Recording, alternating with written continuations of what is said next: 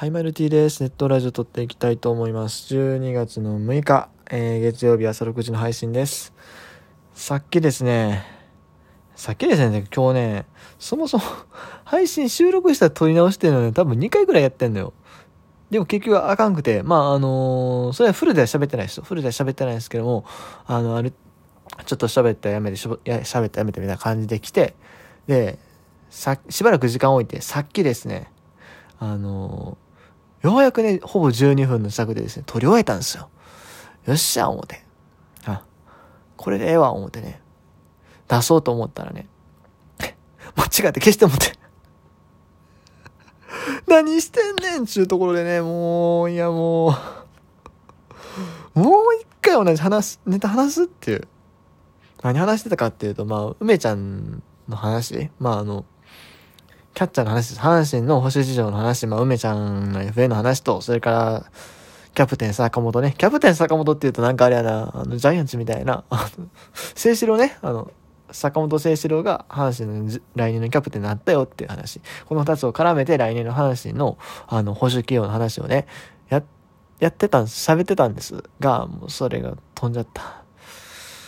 えー。だからね、僕ね、もうちょっと、喋るのどうしようかなと思って。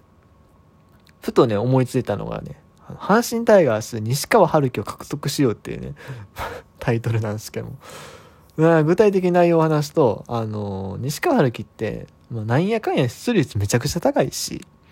それやったら阪神が取って、でも外野で起用するのちょっと怖いから、セカンドで使おうぜっていう。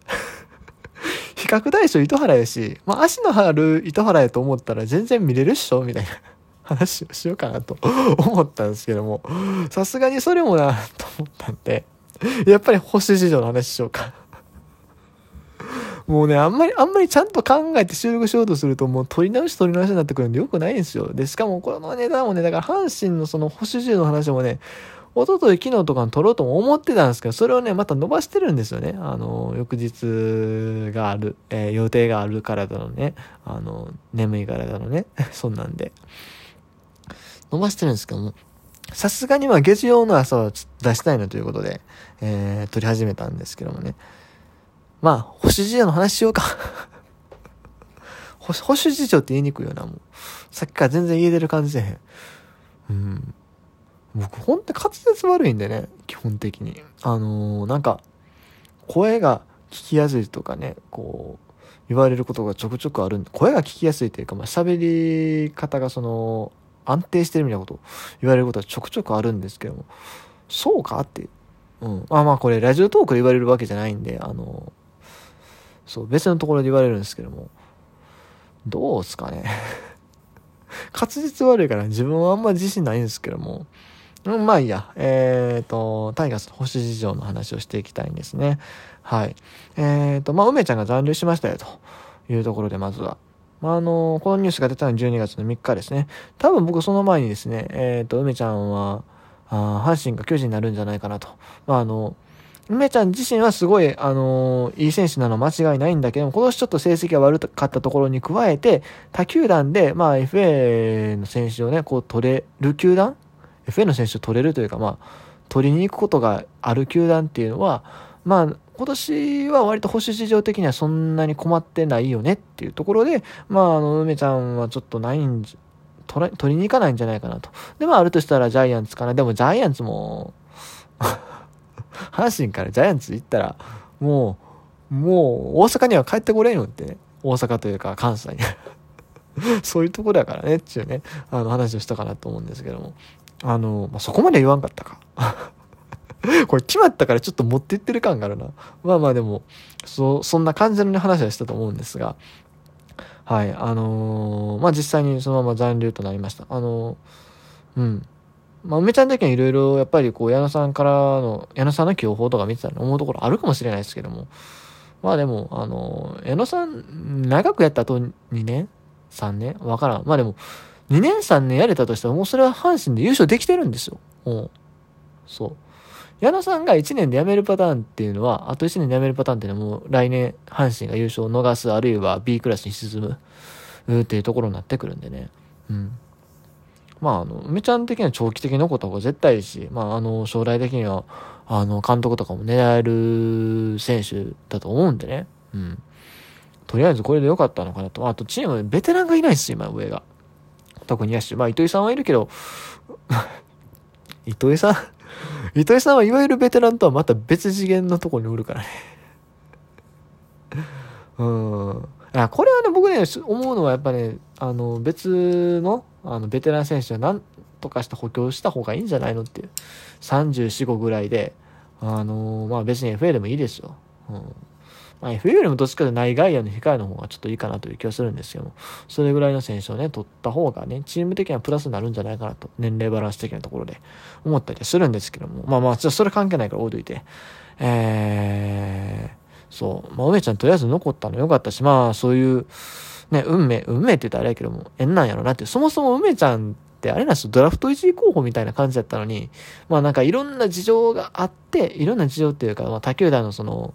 ね、あの、動きの関係もあって、運よくドラフトよんいまで残ってて、阪神タイガースと縁があったっていう感じなんですよ。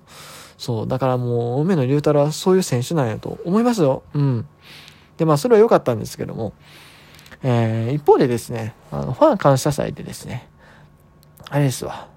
来年のキャプテンを決めようというイベントがあって、えー、まず最初にファン投票でね、あのある程度選手絞った上でさんにん絞りましたと。近本、大山、そしてレギュラーではないけど坂本誠志郎、ね、このさんにんが選ばれて、えー、選手間投票が行われた結果、坂本誠志郎がね、この中で、えー、来年のキャプテンに選出されましたというところですね。うん。これについてはね、まず僕はいいんじゃないかなと思うんですよ。あの、レギュラーじゃない選手、まあもちろん終盤、最終盤ね、あの、レギュラー格で出てた坂本選手ですけど、まあレギュラーじゃないじゃないですか。やっぱ梅ちゃんがレギュラーっていうところがあると思うんですが、まああのー、あんまりこうレギュラーじゃない選手が選手会、選手会長じゃない、えっと、キャプテンやるっていうのはね、あんまり例がないような感じもある。まあ特にタイガースにおいては、まあ鳥谷隆、藤川球児、えー、福留孝介あたりがこうキャプテンやってたから、基本的には、去年も大山でしょ、うん、基本的にはこうレギュラーの人がやるもんっていうのはあるんだけれども、うん、まあでも別にいいんじゃないの、うん、別にさ、高校野球とか見たらさ、あの控えの選手があキャプテンやってるっていうね、そのレギュラーの選手から信頼されてキャプテンやってる事例も多くあるし、僕は全然いいんじゃないかなというふうに思います。むしろこうキャプテンってのはずっと一軍にいてくれるっていうのが重要だと思ってて、それで言うとね、今年キャプテンに選ばれたまあ大山選手はまあ怪我での離脱というところは仕方がなかったなかったですけども、まあ、もうお一人の方はですね、成績不振で二軍に行かれてましたから、そういうパターンの方がね、ちょっとやっぱりチーム的にもね下がっちゃうよねっていうところなんで、まあ逆逆に言うと坂本選手はまああのー、良くも悪くもほぼ一軍じゃないですか。うん。まあ、あの、下位の打撃成績が全然振るわなかったとしても、まあ、第二捕手としての、あの、ポジションがっつり掴んでる。まあ、もちろんこれからレギュラーになる可能性もありますけどもね。あの、まあ、そういう選手なんで、少なくとも、まあ、第二捕手でいる人なんで、はい。あの、まあ、ずっと一軍にいてくれるっていう意味でね、怪我しない限り。いてくれるっていう意味では非常にいいんじゃないかなというふうに思います。うん。だから、まあ、あの、逆にその大山選手とかね、こう、肩書き外れることで、より来年いいパフォーマンス出せるかもしれないしね、いいんじゃないかなというふうに思います。はい。なんですが、なんですが、まあ、これに対してですね、やっぱり一部のファンからですね、こういう声が上がるんですよ。坂本誠志郎がキャプテンになったから、矢野さんはもともと坂本選手のことをお気に入りやし、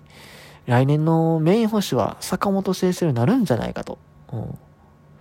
いうね、一部のファンの声があるんですけども、僕は正直それはないと思います。はい。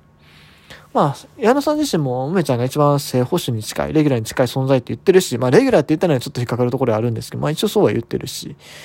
うん。まあ、矢野さん自身、ね、まあ前、梅ちゃんがこう、万全の状態であれば、梅ちゃんがいないと絶対優勝できないと分かってると思うんですよね。うん。今年はね、ちょっとこう、不甲斐ない成績に終わってしまったところもあるんですけども、まあ、正直梅ちゃんもかなり疲労があったと思うんですよ。うん。あのー、まあ今年梅ちゃん、梅ちゃん自身がもともとフルで出たいという願望もあったし、思いもあったし、まあそれに合わせて多分矢野さんも起用してきたと思うんです。で、まあ前半戦はね、まあなんやかんやで、まあちょっと、例年よりはやっぱ成績悪いなと思ってましたけども、あのー、何やかんや耐えてたと思うんです。ただ、あの、オリンピック、呼ばれるはずのなかったオリンピックに呼ばれて、ね、相澤の事態によって呼ばれて、プラス、まあそこからこう優勝争いしていく中で、絶対こう疲労が溜まってきたところもあるやるし、えー、ね、エースの投手をね、うまくリードできずに、リードできずにっていうか、まあそのエースの投手が悪いところもあるかもしれないですけどね、うん、西勇輝のね。